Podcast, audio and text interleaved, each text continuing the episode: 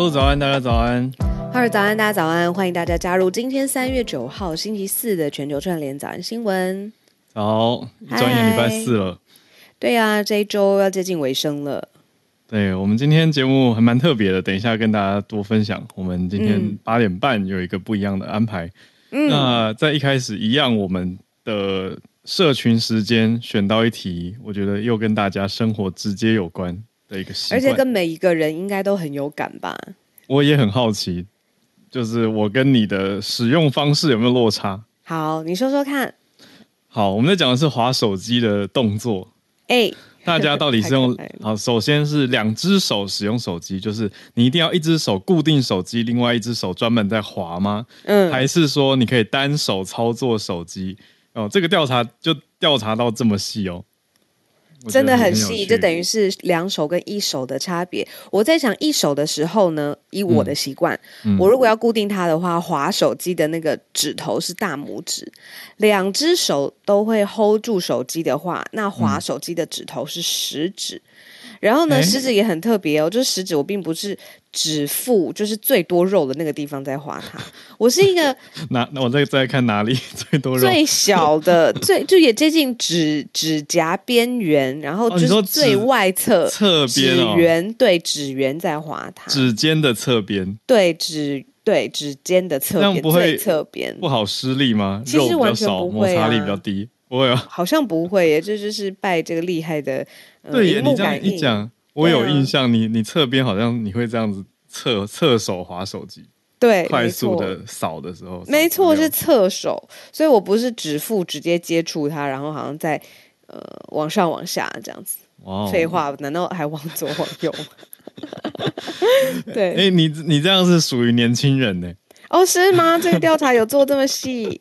有有，这个调查有做这么细？嗯，这个调查在讲的啊，就是说，嗯呃。好，很有趣。就是年轻一辈的话，大多都是因为习惯单手可以操作，OK，所以单手单手固定手机嘛，那大拇指就会是滑负责滑手机的手指头。对，没错。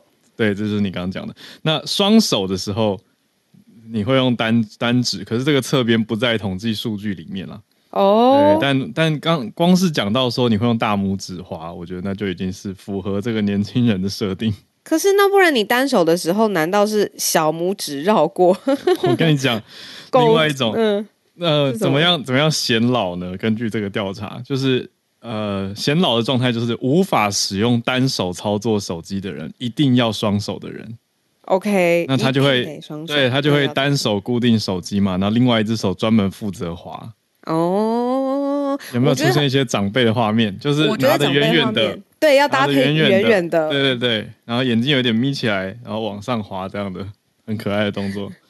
我跟你讲，sorry，长辈还有一个是呢，一一我昨天才跟我妈见面，那、嗯、他是他如果不太会用，然后我的手去要帮他接触到他的荧幕，说啊，你就按这边就好了，他还会把我。的手打掉，这样子已经变成是一个 combo，就是他自己不太会用，然后拿得很远，然后我要帮他的时候，他把手打掉，因为他觉得他可以。我觉得这个是老一辈的人在我心目中的 连续技，对，哦、没错、哦，连续技这样子，因为他觉得他可以，他他他处理得来。对啊、哦，我也是一直在回想我自己，我自己其实都可以诶、欸，就我可以左手，手，我可以左手单手用，也可以右手单手用，然后搭配不同场合。嗯左手单手用，对啊，就左手单手，真的很少，大拇指直接上下滑。哦，然后滑的手势啊，我可以跟你讨论一下。我刚刚有想到，嗯，像我滑的时候，我通常都是那个小幅度上下。然后对照，然后小幅度一下滑一点点，所以它滚轴滚的距离就是一点点。嗯、我看过有人，他每次滑都一次滑超多，然后自己再回来看，说他滑 滑超多这些东西有没有是他要的讯息。然后所以他会第一对第一下滑超大，然后呢，嗯、他滑很远滚很远之后，然后再慢慢的缩回来往回看。这真的很特别，每个人习惯不一样。对，他的习惯可能是先盖篮，嗯，再回来抓他要的重点。对啊，哦，他第一下可以滑超远，这都是他，比如说看讯息或搜寻网络资料的时候，他的习惯这样子。是谁我就不说了。对啊，很有趣，每个人的习惯不一样。嗯、那我们这边看到一个调查，是日本的富士新闻网公布的调查，很有趣哦。嗯、日本人大多的习惯跟全世界不太一样。嗯，那日本社会比较习惯用食指来划手机，是主流。嗯，跟其他国家的调查不同，其他国家调查到包括南韩、印度、印尼、菲律宾、泰国、越南、新加坡、英国、美国、中国，嗯，这些地方各找五百位十五到六十九岁的手机使用者，嗯，就发现，哎、欸，大家惯用手当然还是右手右撇子比较多嘛，嗯，可是习惯左手拿右手拿的时候，发现，哎、欸，老一辈比较多用左手拿，OK，嗯，然后用。那个右右手食指单指滑这样子哦，左手固定它，然后右手滑这样子。对，可是年纪比较多都是右手拿着，而且可以单手用大拇指滑手机。OK，一定得单手啊，因为右边有的时候要拿个什么摩斯汉堡啊，要拿杯大冰奶啊，对不对？就是或者是要 hold 住那个什么捷运的什么把手什么的，对吧？对，这个很有趣啦，我觉得这个。对，我觉得这个东西我们现在没有办法讲出一个什么大道理，可是它有可能是小习惯，有可能是抽样的关系。但是我觉得目前观察到最特别就是日本就是特别多人用右手单手食指，可爱可爱的小观察，日常生活中的事。嗯，有人的解析是蛮有趣的，说日本人的手机使用习惯可能是以前的养成，所以。比较习惯操作上比较复杂，所以就要一手拿着，另外一手操专心的用食指操作。哎，那我想到一件事情，以前呢，嗯、就是还不是这么全面性的触控型的手机的时候，大家是单手还是双手？它不用滑，可是你要按键总是要按吧？比如说 Nokia，比如说应该都是长板的两个大拇指吧？两个大拇指打字应该就一样了。我是说按键按钮的电话呢？哦，更早之前你是没有经历过那些？有啦有啦，以前打简讯也是两只大拇指啊。呃，对，贪食蛇也是两只大拇指，我想起来了，对吧？贪食蛇是两只大拇指，哦，对对对对对，但就比较少单手拿手机，会吗？以前的折叠或者是 Nokia 三三一零，相对少，一指神功吧，就是像长辈打字一样，一指神功。哦，懂了懂了，已经完全忘记以前手机的手势了，完全忘记。哦，我跟你说，说九宫格也是可以单手打字，对耶。哦，但这也差不多忘记了，太久远了。都一只手玩手机、玩游戏会两只。我还拿过大金刚的电话嘞，是去一个什么地方参访，嗯、他们给我看以前的古，算是比较遥远的。那个我爸有。哦，真的，就不用参访，家里就有了。对，家里有一只超超级大巨大的手机。对啊。哇，有有人留言说三三一零是手机型号吗？是，但是我有点忘记它是 Sony Ericsson 三三一零还是 Nokia 三三一零啦？是 Nokia 吗？OK OK，好好好，就是贪食蛇啊。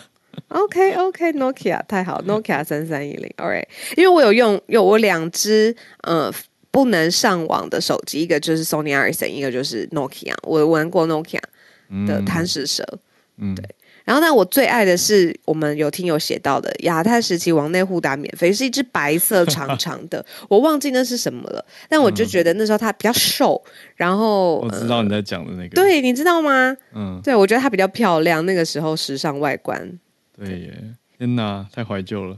好，我们要拉回来，哦，要拉回来，PHS。对，我记得那个，对，好啊，OK 啦，大家同一个年代的，好好好好。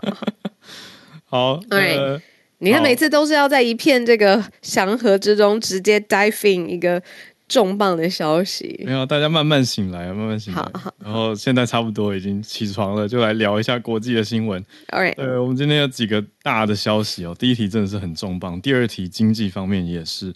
嗯，好，我们第一题是美国跟南韩的联合军演，那现在已经引来了北韩的警告，那是预料之内啊。那我们来待会讲一下这件事情。第二题则是美国联准会这边，呃，前这一阵子大家都在关注，也在预估，在看的就是升息的状况如何。现在几乎是差不多成定局了，应该就是会升息两码。我们待会来说。那第三题则是接在昨天的结尾之后啊，法国这边的年改罢工。嗯，比之前我们观察看到的情况，我觉得更严重一些，越演越烈。那后续的延烧状态如何？我们来跟大家讲。那最后一题轻松一点，是人工智慧已经造就了一个新的工作机会，新的职业类别。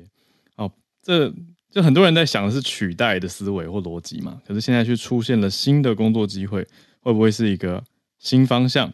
呃，也包括薪水的薪。等一下来聊。那我们就先从第一题比较严肃的这个题目开始讲起哦。美韩的联合军演。嗯下一周的时间呢，美国跟南韩会开始展开十多天的呃大规模的军事演习，它的名称呢叫做“自由护盾 ”（Freedom Shield）。那这件事情呢，因为下周马上就要展开了，所以在周一的时候呢，美国出动了一架战斗呃轰炸机，跟南韩的战斗机一起也参加了联合的演习。那这个演习的目标到底是什么呢？南韩国防部就表示说，那个时候是针对北韩的核子还有飞弹的威胁来进行演练。那这件事情呢，直接冲着北韩而来，北韩就反应了，他有回话，认为说，呃，北韩的外务省。就发表声明，指控美国这件事情是在加剧紧张的情势，就是让原本的紧张的情势升高了。好，那为什么北韩跟南韩之间一直到现在这个紧张情势都存在呢？韩战其实当时是以签订停战协定，而不是有一个和平条约，就是双方有共识达成一个和平条约收场的。嗯、那现在历史上面看起来，两韩呢，严格上面来说，因为是停战。对，是稍微停战，稍微有一个停战的协定，但是严格上面来讲，还是有一个战争的情形。那等于是你还有战争的情形，美方现在加入了南南韩的联合军演，而且还要下下周嘛，还有十多天的这个大规模军事演习，北韩当然很急着跳脚。哇，嗯，对，嗯、呃，我们讲过的一位人物又出现了，金正恩的妹妹，嗯，金宇正，这次是。由他来在声明当中提出警告的，他就讲到说，任何如果着手击落要测试这些北韩的飞弹的动作，北韩都会把它视为宣战。嗯、没错，嗯，所以这个声明蛮重的，蛮重的一个警告。嗯，可是为什么就是嗯？呃这次美韩会有这个联合军演，甚至还提前美方出动轰炸机呢？那是因为北韩在稍早一些时间，又有在平壤一带，像朝东半岛的东北部，发射了一个长程的弹道飞弹。那其实如果大家有印象的话，去年我们就报道过非常多次北韩它试射飞弹。那其实这样子密集程度，现在看到二零二三年都已经三月了，还是持续当中。嗯。对呀、啊，所以他才会说，其实北韩跟南韩之间的群势是是是有紧绷的。那所以北韩还出来说，那你现在美方的加入其实是加剧这样子的紧致、紧绷跟对峙的状态。对，所以这两天有点神经紧张哈。嗯，因为眼看其实一转眼礼拜四了，那下周就要开始这个 Freedom Shield 十几天、嗯嗯嗯、或者是十几天的一个大规模美韩军演。那北韩会如何应对反应？这个就是大家的关注点。对，我这边还查到了，你看二月底，北韩也有证实他试射火星十五啊，这个是他的名字，洲际洲际弹道飞弹。所以就是其实这个试射一直都没有停停止啦。对啊，我记得在二零二二年的时候就报道过非常多次了。那现在就是美韩的联合军演在下周，像刚才浩尔讲的要展开。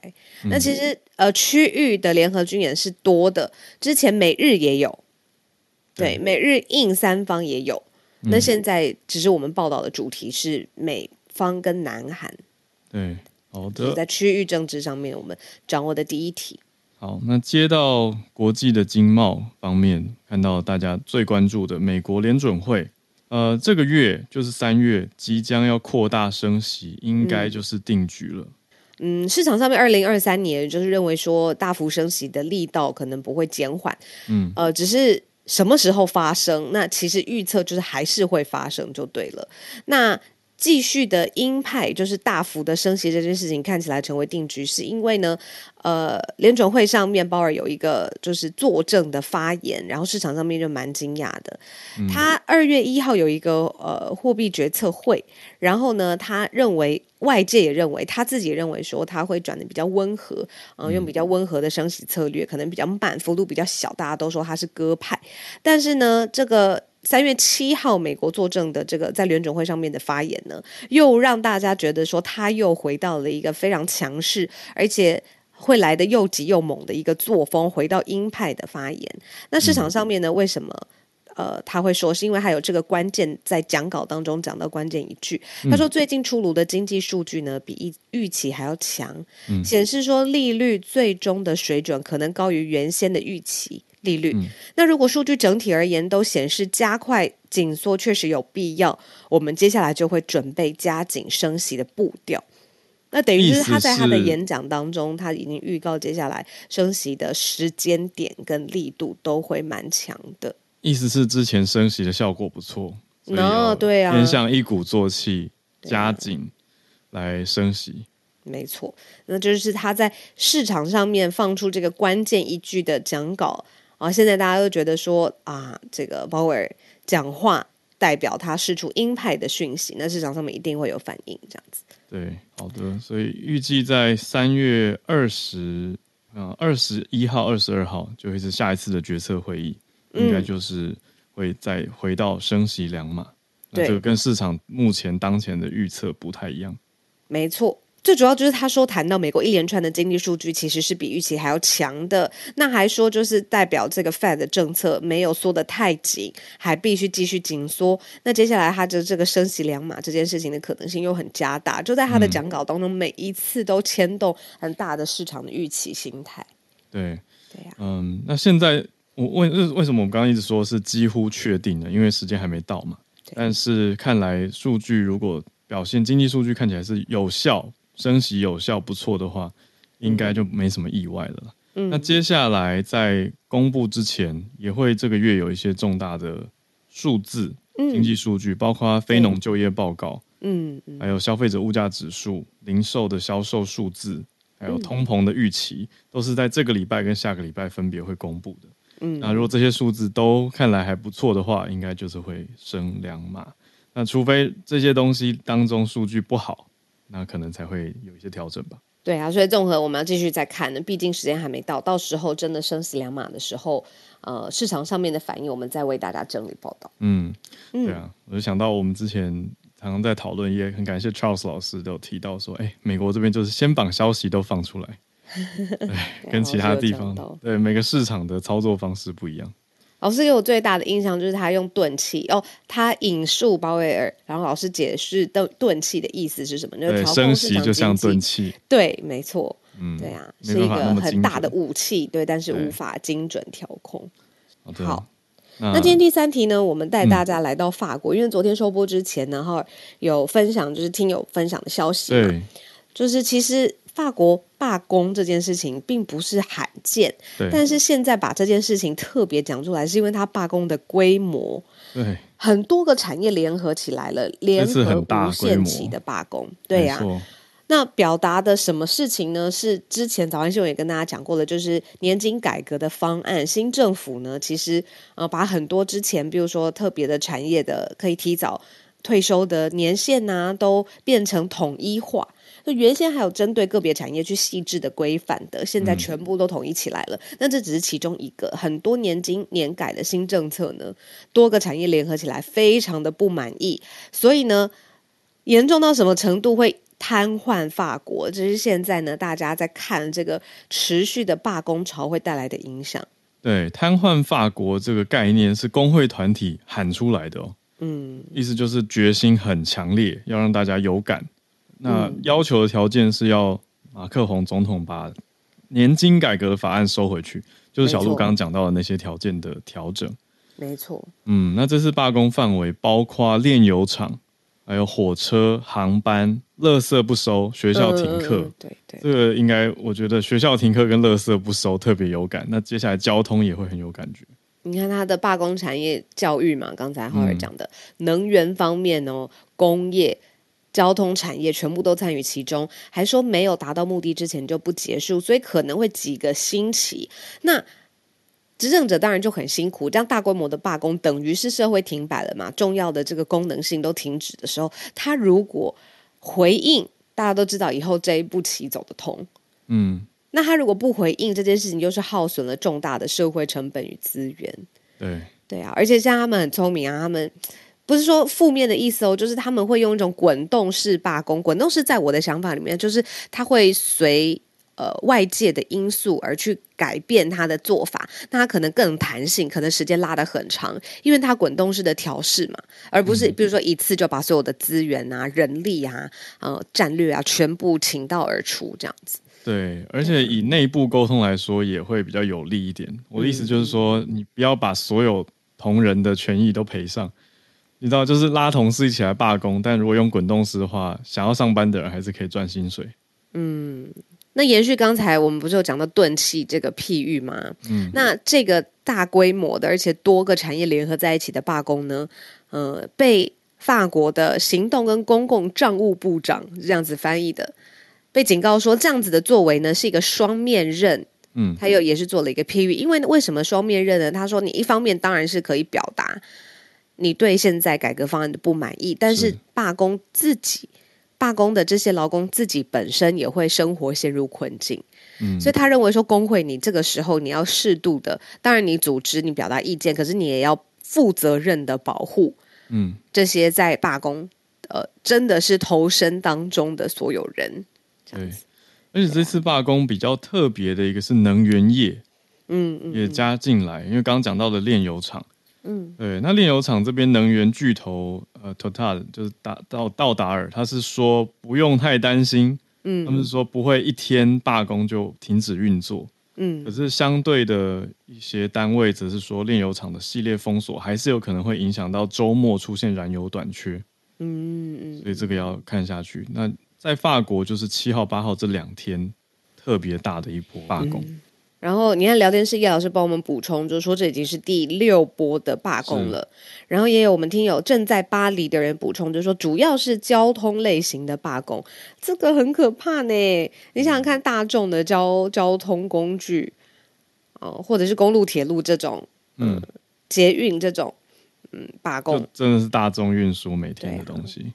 然后说，学校跟科研的机构，就是做科学以及研究的机构，比较没有影响。这是来自巴黎的朋友的，呃，听友的留言。嗯，对啊。然后有人就说，哇，垃圾不分类，应该哦不收，不是不分类，是不收哦。不收。对，是不收，这个影响应该也很大。对啊，其实就是你要生活各方各面嘛。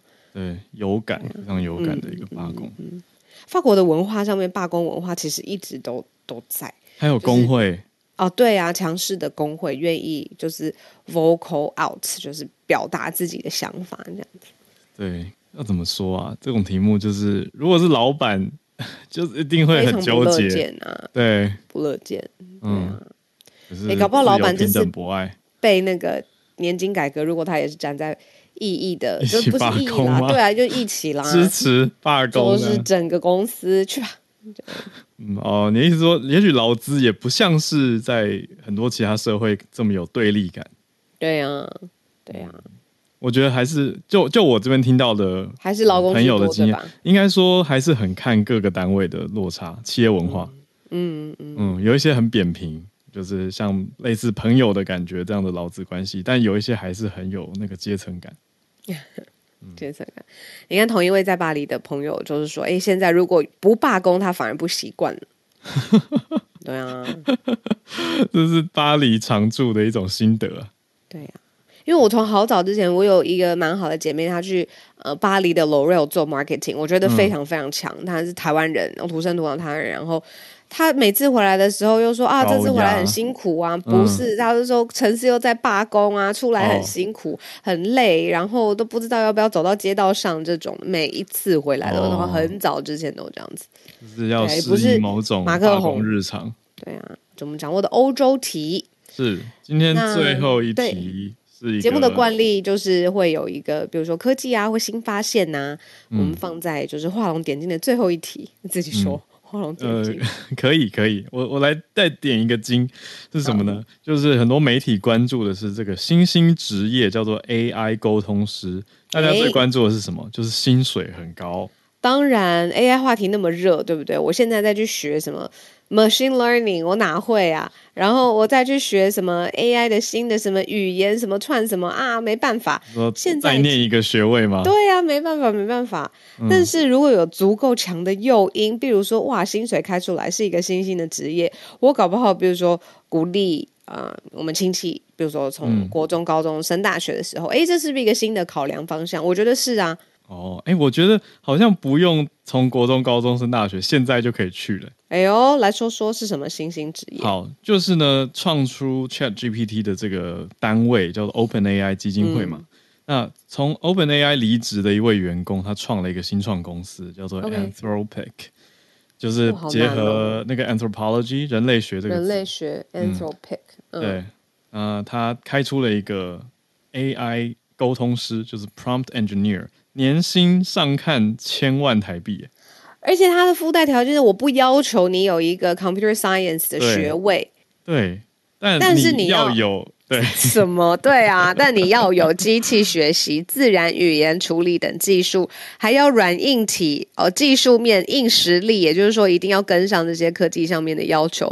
还有你要清楚表达，又有创造力等等。也就是说，你不需要透过正规的教育系统给你一 computer science 的学位，可是你如果会自然语言处理或者是 machine learning，那你应该可以负责的就是创造给 AI 的指令，让 AI 在整个学习的过程当中，因为指令一次。又一次的训练它，所以它最后的 output 是更好的优化的过程，所以才把它叫成 AI 沟通师。我觉得我们身边很多朋友都可以去应征这个职位，因为我觉得我跟小鹿的朋友，很多人每天都在玩 AI，而且一直贴出他们的应用，很很认真在研究的那种，就是非常投入。那简单换言之，就是不用有 computer science 的学位，可是你要是 AI 机器人的操作达人。没错，学习怎么跟 AI 互动啊，说话，feed 它更多的 feedback，然后让它就是可以根据你下的这些指令，然后它最后的产出是越来越好的。比如说以 ChatGPT 来说，它的导向就是，当然答案越来越精准，然后越来越自然，然后越来越很像人跟人之间会有的语言，而不会前后矛盾。那所以呢，美国就有一个媒体，就是呃，他有时候有非常重磅的消息，有的时候轻松生活是一个综合型的大媒体，叫呃大西洋 Atlantic，他就说、嗯、本世纪最重要的技能是取决于人多会跟 AI 互动交谈，嗯、意思就是这一个，因为你会问问题，会下指令，对，对，没错。其实我们在就是 ChatGPT 一直问同一个类型，或用不同的角度问他类型，最后给他。说，哎，这就是我要答案，或者是你根本就是胡讲一通，这些其实也是在给他指令，只是我在猜 AI 沟通师这种给他 input 的这种，要用呃更严谨的语言跟逻辑去训练 AI，嗯，对他才说这个你需要 machine learning 的基本知识嘛，你需要自然语言的技术，对，对，对，嗯，那这个职位正式的是叫做 prompt engineer，呃，也有一个翻译方式叫指令工程师。就是要非常会给 AI 提示，啊，也懂得设计好的提示。啊，年薪千万，我先我先走了，我先去学习机器学习。对啊，哎，媒体界很少年薪千万的例子，我这样说不为过吧？是真的。对，除非你是非常 high level 管理层嘛，我不知道 high level 管理层已经离开我层级太远了。嗯，对呀、啊。作为一个英文老师呢，我还是要跟大家提醒，哎，这个工作在美国，所以就是英文沟通技能，他没有特别写出来，可是是已经列为一个基本了。所以，什么大家要赶快磨练自己的英文。是 AI 再厉害，还是不要放弃学英文，好不好？这个沟通目前还是需要的。我是放弃，我请大家放弃媒体业，因为这个天花板我不知道有没有年轻上看千万。对啊，他我懂你你的意思，就是这个产业还有这个职位能给到这么高，代表说它的产值相对应应该也是很高。市场啊，应用啊，商业价值，市场愿意付出这个金额，能够让你赚得到这个钱，让公司赚得到这个钱。对啊，所以嗯，我觉得看大家的创意吧，怎么样可以变出更有意思的商业模式，那就可以拉高天花板。讲到最后一个，就是，嗯，你知道每次给人家职业建议，像现在有这个新兴的 AI 训练师，然后，呃，我听过最多的就是说，呃，呼吁人不要创业，因为创业真的很辛苦，嗯、你会有非常非常多呃撞墙期，然后但是当下一头热血的人听了十个人跟他说你不要创业比较好哦，他还是去创。我跟你说，会创业的人就是偏执才会创业。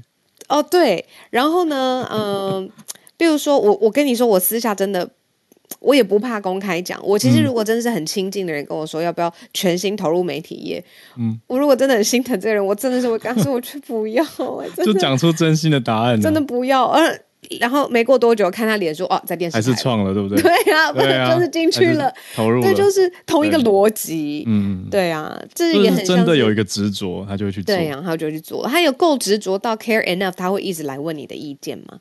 对，对啊，对，但。对啊，执着的人也都常会做出一个成绩啦。我就觉得，对，Good for them，Good for them。对，讲自己的创业啦，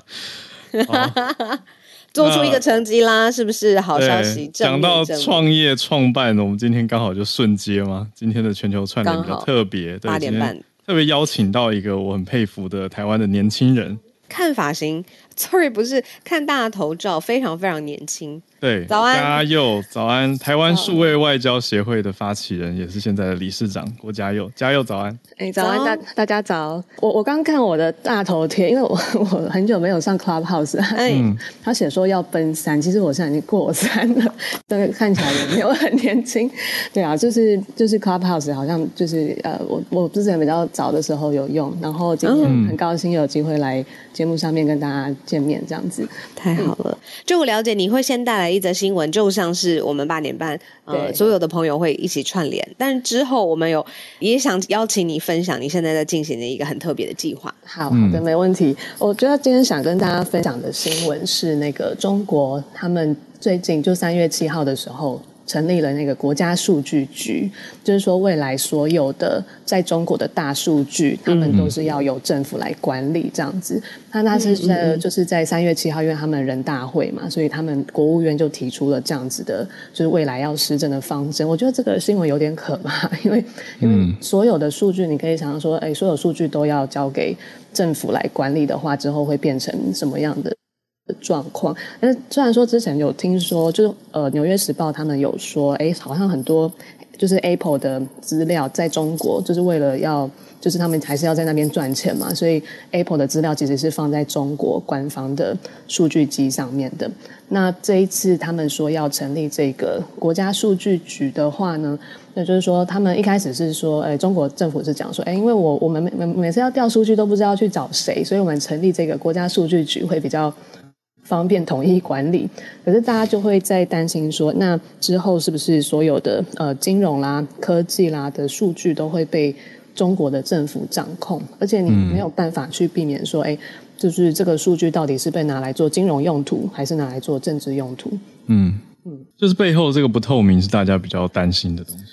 对，就是背后的不透明，然后呃，我我觉得个资，虽然说中国的个资可能就是已经比较没有了啦，可是就是你的个资，你不知道说，哎，你你可能你今天你以为你是把你的个资给一个跨国的科技公司，哎，结果到最后你的个资还是流到中国的政府手上，所以大家会嗯、呃、比较担心说，那也许未来跨国公司要在中国会。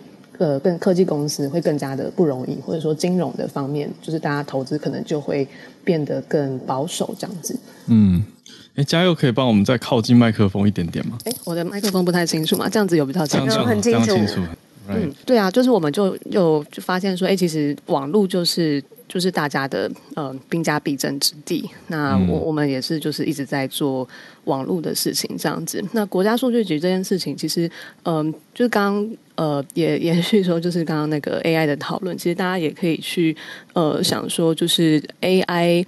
因为就是中国也有在做一些外宣，那 AI 其实他们也是有可能变成来做假讯息，或者说拿来做认知作战啦，或者说做大外宣的工具。这个我们之前就我们这个产业在讨论蛮多，都是哎，中国是不是也是可以用 AI 来做这种外部的宣传？嗯。我觉得嘉佑你们的台湾数位外交协会让我看到很多的可能性，因为完全就是接着这个题目嘛，透过数位跟网络的方式做到很多外交，帮助很多其他的国家能够做相关的发展，然后也结交了很多的好朋友。那我觉得，所以完全刚你这一题就是你们平常的关注跟守备范围，对，刚好分享起来自然。对，因为你们近期也有一个社群守卫者的计划，就是要提升台湾的民间防御能力。那我很想要听你多多跟我们介绍一下，就是大家从都在讲，对我们的什么媒体试读，大家知道很重要，嗯、可是要怎么做成一个计划，可以提高全体的步骤来说，对啊，怎么一二三？哦，好了解，就是那个我们现在在 Flying V 上面有一个台湾社群守卫者的群募计划，因为我们觉得说，其实呃，就是台湾的民众的一个对外传播的能力是大家都可以去培养的，因为我们就是去年有看到说，哎，乌克兰乌克兰跟俄罗斯他们他们打仗。然后一直到今年，全世界还是在讨论乌克兰。对啊，为什么大家还是会一直讨论？说过了一年都没有热度，好像没有没有没有完全消失。那我们觉得说，是因为乌克兰他们很会一直自己去生产一些网络的素材，让人家不断的去传递。就乌克兰人或者说乌克兰政府，他们很会生产。素材让大家持续的去讨论他们。是，比如说照片、嗯、梗图还是 video，对，就照照片，然后迷因图，然后或是说他们也会有有一些公民记者会自己写新闻，嗯，然后或者说很多的影片，他们他们一直有在提供素材让人家讨论。那我们就是说，其实如果呃全世界，我们希望说全世界也可以持续的来讨论台湾的话，其实我们这种对外传播的能力是，就是每个人都可以培养的。那我们这一次就是这个群目的话呢，其实就是有有提供一些像是呃手册啦、线上课程啦，或是牌卡游戏，嗯、就是让大家来练习说，就是我们嗯、呃，我们从乌克兰人身上学到，就是可以怎么样子做对外的传播。嗯，哎，我好奇对外的传播，呃，你们怎么建议大家把这些？如果我手边真的有照片，或者是想要大家讨论的台湾的素材，嗯、那我接下来应该怎么做呢？放在什么样的平台安全，或是扩散力是好的？这个在你们的课程当中也会教大家判别吗？有，我我们的课程就是我们有分成八种，嗯、因为我们觉得说，嗯，对，网网络上大家的职业不一样，那可能大家专长的事情也都不一样，所以我们。嗯，课程就是分成八个种类，然后是给八种不同呃职业背景的民众，可能说有的是给呃。媒体业公就或者说给公民记者教大家怎么去把呃一件事情可以对外就是好好的把它讲清楚，怎么拍照啦，然后或者说怎么做简单的短影片，然后也有给比方说公共事务工作者。那公共事务工作者的话，就是呃比方说你是想要做议题的，那你可能怎么样子把议题把议题就是可以跟一些比较有趣的梗图啦，或者说一些文案做结合。那也有给呃艺文工作者的，因为我们看到说，哎乌克兰他们在打仗的时候，其实他们的艺术家其实也做了很多的数位内容。你要怎么把你的艺术内容数位化，然后去感动更多的人？那我们也有给，比方说在海外的台湾人，教他们要怎么去呃，比方说翻译台湾的资讯，还有联络各国的媒体、各国的政府啦。那我们也有单纯就是给，就是单纯关注国际时事的，就大家其实关注国际时事这件事情也有。也可以帮助台湾在国际上面发声，就是说连接嘛，嗯，对啊，对啊，让世界正确的去了解台湾，或者说你把国际新闻怎么精准的摘要回来给呃台湾人知道，嗯、或把台湾的事情摘要，然后给外国人知道，这样子。那不就是我们节目吗？对，就是可能在在听这个节目的大家都是 都是这个就是国际时事的关注者。对、啊，因为我觉得你们名字取得很好、欸，哎，台湾社群守卫者。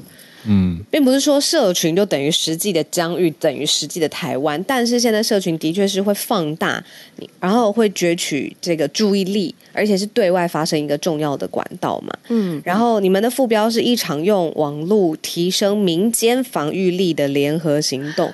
对，因为因为大家现在都在说，哎、嗯，假讯息，假讯息，怎么辨识假讯息？那我们觉得说，除了辨识，嗯、对，辨识完之后，你的下一步就是要要反击，就是你你辨识完之后，你要自己去生产内容，你才有办法去抵制或是去防御假讯息，或者说，嗯，就是可能有一些有一些网络上面大家会会有一些担忧，这样子，就是我我们我们通常。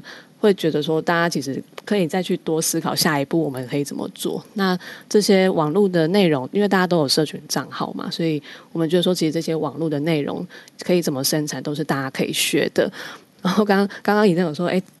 做媒体好像非常的辛苦，可是我们这个就是在鼓励大家，就是每个人都可以当一个传播的呃自媒体这样子。嗯，对啊，也谢谢嘉佑邀请我跟小路。我们之后也会参与这个计划相关计划社群站的线上课程一部分，所以大家可以一起来关注这个计划。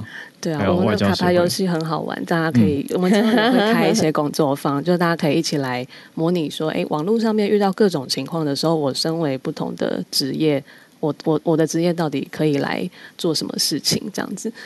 嗯，哎，这很棒哎，可以先模拟。因为大部分人真的都是出事以后再说，在想说我现在应该怎么做 怎么办？我现在该做什么模拟题？对对，嗯。可是可以用这种游戏化的方式，先有一些思考的话，应变起来其实会比较不慌乱。我说真的，这是我去上很多课的心情，所以鼓励大家可以一起来关注跟参与台湾数位外交协会这个计划。谢谢，谢谢嘉佑。然后想要更多知道讯息的话呢，现在在聊天室的连接最上方，其实呢有这个 Flying V 的页面哦。嗯、大家如果就通勤啊，或者是在路上，或者现在在家里面，可以随手点一下。对、这个、Podcast 的话就放在资讯栏。嗯嗯嗯，然后注意一下安全。如果你在行动过程当中要看要点的话，哦、嗯，谢谢嘉佑，谢谢嘉佑，谢谢你们，拜拜。谢谢。那我们再继续连线啦，我们的全球串联继续延续下去。嗯已经邀请叶老师还有翠翠，先从叶老师开始连线。老师早安，早安，早，哈尔早，小鹿早。哎、欸，今天要跟大家分享一个算科学议题，但是还蛮有趣的，因为它还牵涉到了一个名人，就是这个基努李维。我有看到，我刚啊就想说，哎、欸，是新的名字吗？它是一个抗生素哦。对。就是他们在那个有一群科学家在假单胞菌 Pseudomonas 里面找到了一种抗生素，当然他们还稍微把它加工了一下，所以它现在有三种形式。因为这个抗生素很厉害，它可以对抗这个白色念珠菌，还有灰霉病菌。那这两种菌呢，其实目前都已经知道对相当多的这个抗生素都有抗性了。嗯。所以这么强的抗生素，他们就决定要把它用基努里维的名字命名，把它叫做基努霉素。对不起，我觉得太好笑。呃，是一个德国的科学团队，所以真的就是因为觉得很帅、很能打，所以就把它取这个名字。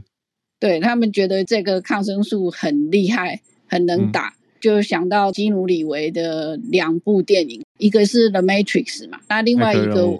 对，另外一个我没有看过，但是说主角是叫做 John Wick。嗯，对啊，那个对，已经有好几武打片这样，三三部三集。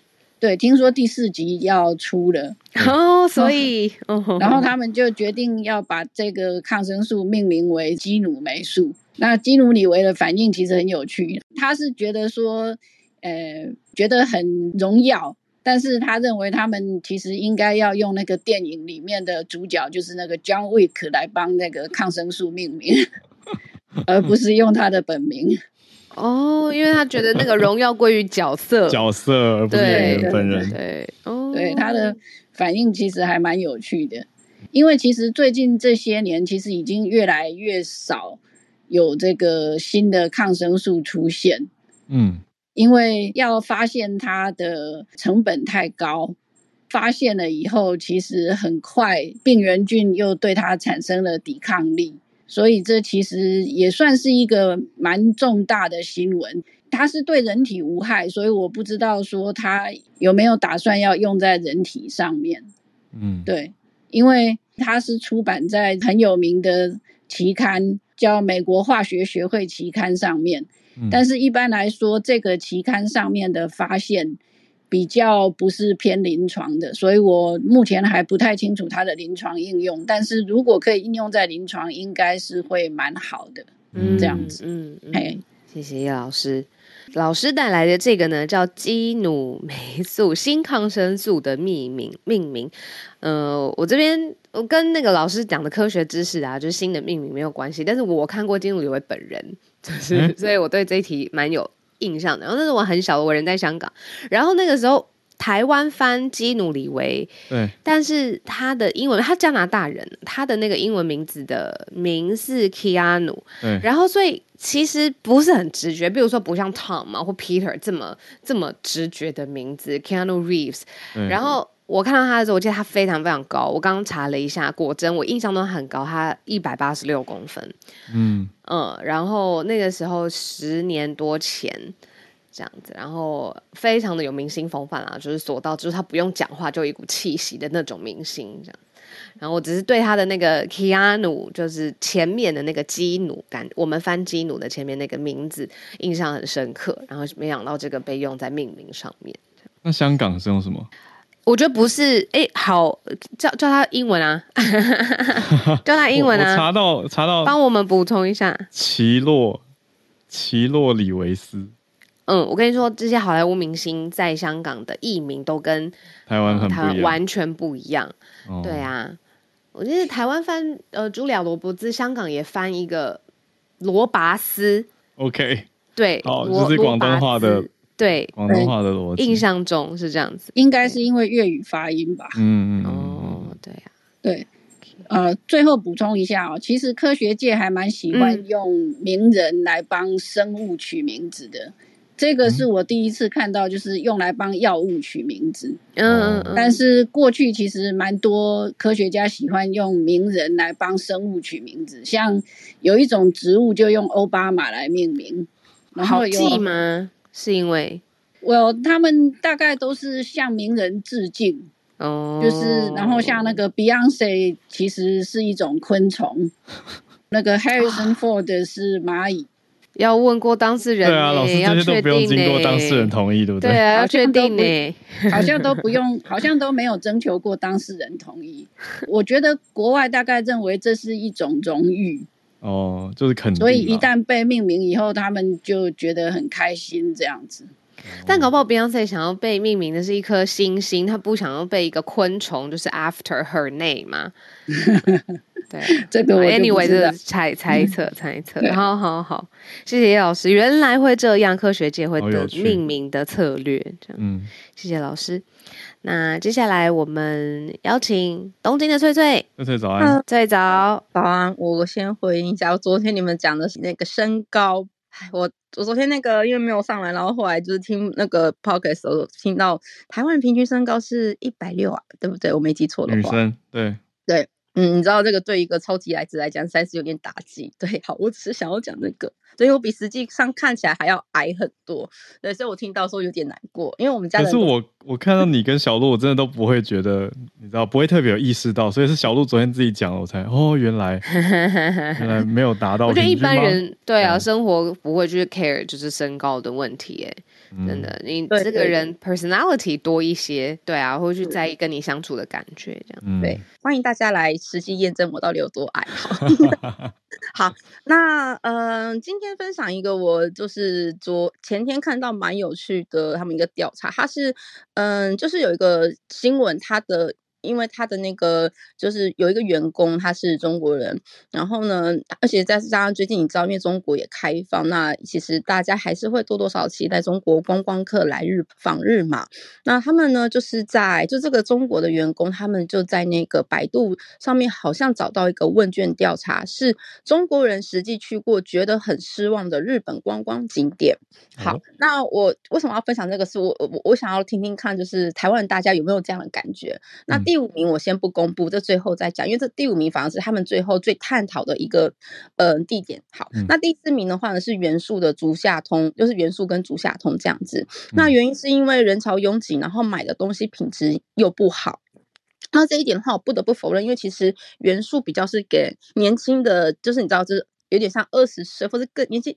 二十岁以下的小女生或者是小男生去买的地方，那我也觉得他们的衣服或这些东西的确是，嗯、呃，怎么讲，就是比较属于，嗯、呃，比较便宜一点的东西啦，所以我可以理解他们为什么讲品质不好。好，这是第四，哦、比较平价、比较青少年的，对对对，那这个东西的确购物天堂的精致。好，那第三名的话是三丽鸥乐园。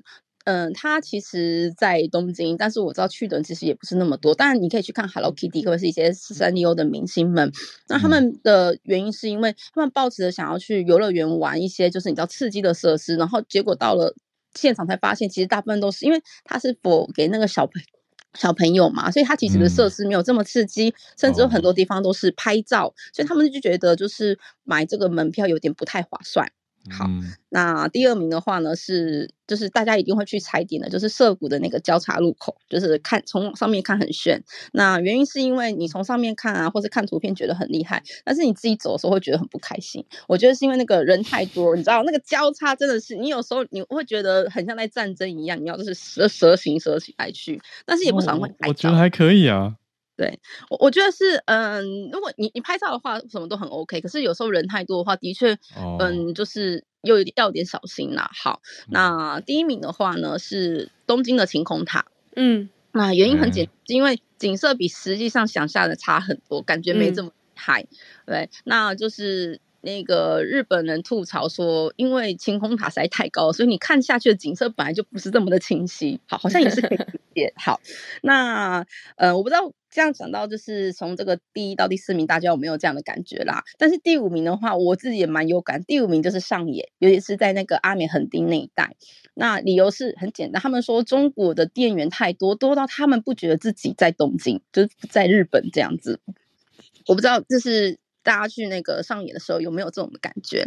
那他们实嗯实际上就是他们也自己跑去那个上野，就是去采访这样子。然后去上野采访的时候呢，就发现其实嗯目前观光客的确回潮，但是。怎么讲？中国观光客还好，那他们有访问一些店家，发现店家已经就是熟知各国语言，因为太多观光客来嘛。然后甚至他们有问一些店家，是他们的确有中国员工。那他们在采访的时候，的确就看到很多所谓的中国的怎么讲小吃店或是餐厅。那那个我刚刚讲的这个电视台的员工也是跟着一起去采访，他说啊，这个店呢是我很喜欢吃的。他说这个店就是我们现在在日本很流行的，叫做嘎吉猪嘎，就是所谓的正港。中国菜这样，就是真的是由中国人去开的餐厅，然后它整个嗯菜单啊，就是中文跟日文交杂，甚至是那些员工啊，他们自己日文都还不太好这样子。对，那这是一个蛮有趣的现象，因为其实现在在日本啊，嗯，我之前应该有分享过，其实日本现在流行的是我讲的是比如说是正港台湾，就是真的是。纯粹的台湾料理，或是纯粹的中国料理，而不是那种由日本人就是以前开的那一种，嗯、呃，就是餐厅这样子。所以其实这样的东西，其实在日本算是现在非常的流行。可是的确以外国观光客的角度来讲，是我是想要来体验日本的风情、日本的东西。嗯、为什么我一来了，来到观光景点，就感觉好像在知道自己的国家一样？我觉得这这点也是蛮有趣，而且我自己在上野也是蛮有感。可是倒过来讲，其实我们现在，嗯、呃，就是在。日本的不管是就华语圈的人，不管是中国、台湾或者其他国家，其实我们现在到上野或者是新大久保，我们目的比较算是去买一些物材，因为像我自己也会跑去买一些就是可能日本不太会卖的一些食材，对啊，所以听到这个我觉得还蛮好笑，但是的确好像也是这样，嗯，嗯那这是我的小小分享。谢谢翠翠，嗯，对啊，我觉得有趣的是会想一下这样子的现象的成因也是微妙啊，嗯、就是因为。购物的人可能有需求，所以才变成那么多中国店中文店员嘛。嗯嗯嗯，就是有一点嗯，不知道是因还是果的这种状态。谢谢翠翠，而且、啊、是当地的，对，对啊，帮我们分析。嗯，那我们今天最后连线跟加州连线，Charlene，早安，我们这边的早安。嗯，小鹿好，浩然好，大家好。我今天想，因为现在已经快要接近尾声，我赶快来呃，尽快的。快速的分享，哦，我今天分享这个是因为跟刚才看到的罢工，哈，法国常常在美国相对来讲没那么多，嗯、然后呢，刚才这个嘉佑是不是他又提到了联合行动，嗯、然后呢，后面那一题是 AI，我觉得啊、呃，我今天要讲的跟这几个都蛮有关联的，嗯、就好莱坞的编剧可能又要罢工了，嗯。我想大家可能年纪比较轻，不会，可能不是很清楚。十五年前曾经有过一次非常非常非常大的好莱坞编剧的罢工。嗯、我今天刚好想要搭一下，嗯、呃，浩尔他，呃，我记得你好像这个礼拜天的 Oscar 你要担任翻译，是不是？对，没错。对，很棒，很很棒，很棒的一个一个机会哈。但是是你的运气很好，今年的 Oscar 还会举行，因为当年呢编剧罢工的时候，金球奖整个取消了，因为没有人帮金球奖写剧本。哇，所以呢，嗯，在好莱坞呢，呃，我们有讲所谓 above the line 哈，所谓的导演。呃，制片、演员、编剧这些会是叫做 above the line，就是你在电影结束的时候，嗯、你通常会看到开始 run credit 的时候，嗯、第一个一定是 unit production，呃，unit。呃、uh,，production 的 manager，unit manager，这个一定是先跑的这几个。Uh, below below the line 里面最高的就是这个，嗯、但是呢，在这个以上的所谓 above the line，编剧其实在里面，但是他们的薪水一直都没有到他们觉得理想的水平。嗯、那在呃十五年前的那一次罢工，两千零七年到两千零八年的二月，所以到现在刚好满十五年。那个时候编剧荒啊，不是光没有人写剧本，你你。造成二十亿美元的经济损失，二十亿，因为包括了呃 location location 旁边的店面，所有的外外汇店啊，设备租借啊，真的是你没有办法想象那个规模可能影响的呃层次是多大。嗯嗯，这两千零七年，他在那个之前是一九八八年，所以这个罢工的频率真的不能算大。可是，一九八。那个罢工长达一百五十五天呢，几乎半年罢工罢掉了。那个时候的损失才只有五亿，结果到了两千零七年的时候变成二十亿。现在的话呢，这一次即将在三月二十号，他们要开始跟呃跟 studio 开始谈，因为是的演呃编剧工会他们的约是到五月一号到期，所以现在已经呃在啊在这个。Howard 主持完 Oscar 的翻译之后，大概就 差不多要开始了。嗯，那这次非常不同的是，因为基本上几乎是冲着 Streaming 来，因为现在 Streaming 等于是比以前所谓的什么八大那些 Studio 更多了嘛。呃，Netflix 也号称是 Studio，呃，Amazon 也是 Studio，Hulu 也是 Studio，他们全部都在拍自己的戏，所以这个编剧量一定是需求是非常大的，但是。很多的导演或者是演员，他们在比如说我们，你不要讲说在电视上看重播啦，你在那在 streaming 上面，他们又重播一次；你上飞机看，他们又重播一次。可是大家都有 residual 的那种 income，为什么编剧嗯嗯没有？根本没有像版税一样的这种对，没有编剧什么都没有了。所以我觉得这个有意思的是，第一个是在这个 streaming 的这个在这个产业嗯。业里面呢，大家会有什么样的新的谈判方式？比如说，在以前呢，电视剧我们随便讲，Friends 十十个 season，或者是 in the City City 六个 season，他们一个 season 大概就二三十集、三十几集是很正常的事情。但是现在 streaming 出来以后，你可能会发现，动不动就六集啊、八集啊、十集这种很短很短，对，对短的。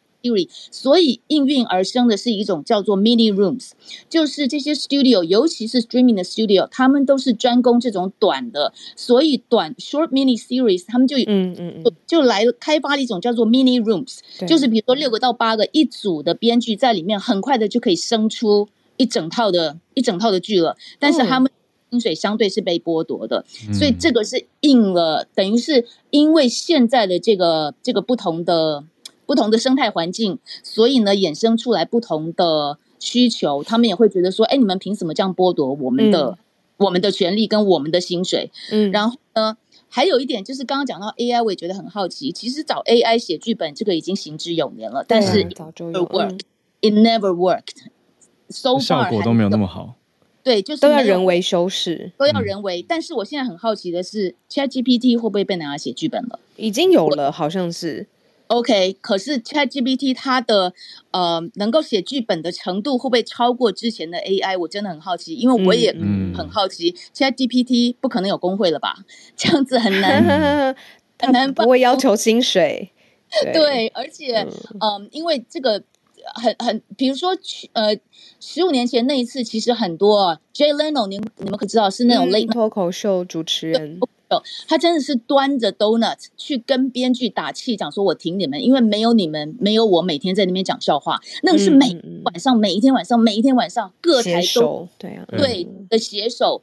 所以这一个呃编剧的角色对于产业的影响真的是非常大的，大到导演工会本来也已经要跟 studio 要 negotiate 重新谈他们的 contract，结果他们现在让出来，让让编剧先。”五月一号编剧的到期，他们先接着五月十号导演们要开始开盘了，所以最有应该是会绷得很紧。嗯，哇，这真的是产业第一手的消息，而且分析好精彩啊！对，非常谢谢 Charlene。我可以跟大家小补充，就是大家看到、听到编剧都会想到戏剧而已。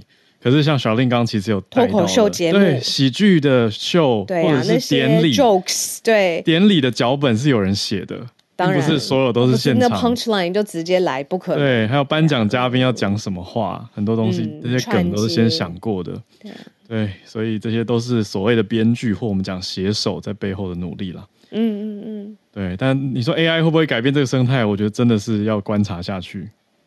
AI 会不会讲笑话？ChatGPT 给我一些关于呃什么什么的笑话，这样子。有啊，它有一些烂烂的，试试看，好烂烂的都不够好笑，就差了一点灵魂。我觉得我自己用的感觉。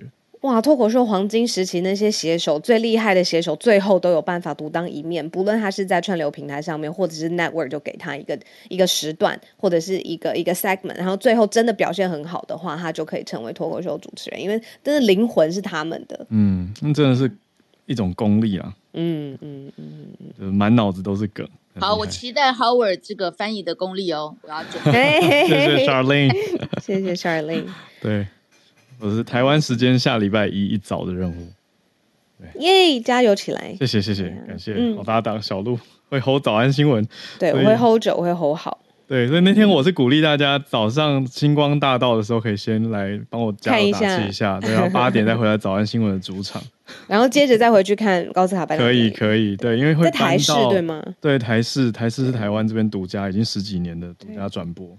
嗯、呃，会有我，还有一位专业的影评涂祥文老师，对，对啊、所以我们说会是一个配合搭档的状态。所以大家真的是早安新闻完可以再来挂在台视这边，线上也都可以看。嗯，会搬到快中午哦，搬到台湾时间快中午，然后很长很长的时间。嗯嗯嗯。好，谢谢，那今天也特别谢谢嘉佑叶老师、翠翠还有 Charlene 上来跟我们的分享。那我们今天节目就在这边要慢慢接近尾声，告一段落啦。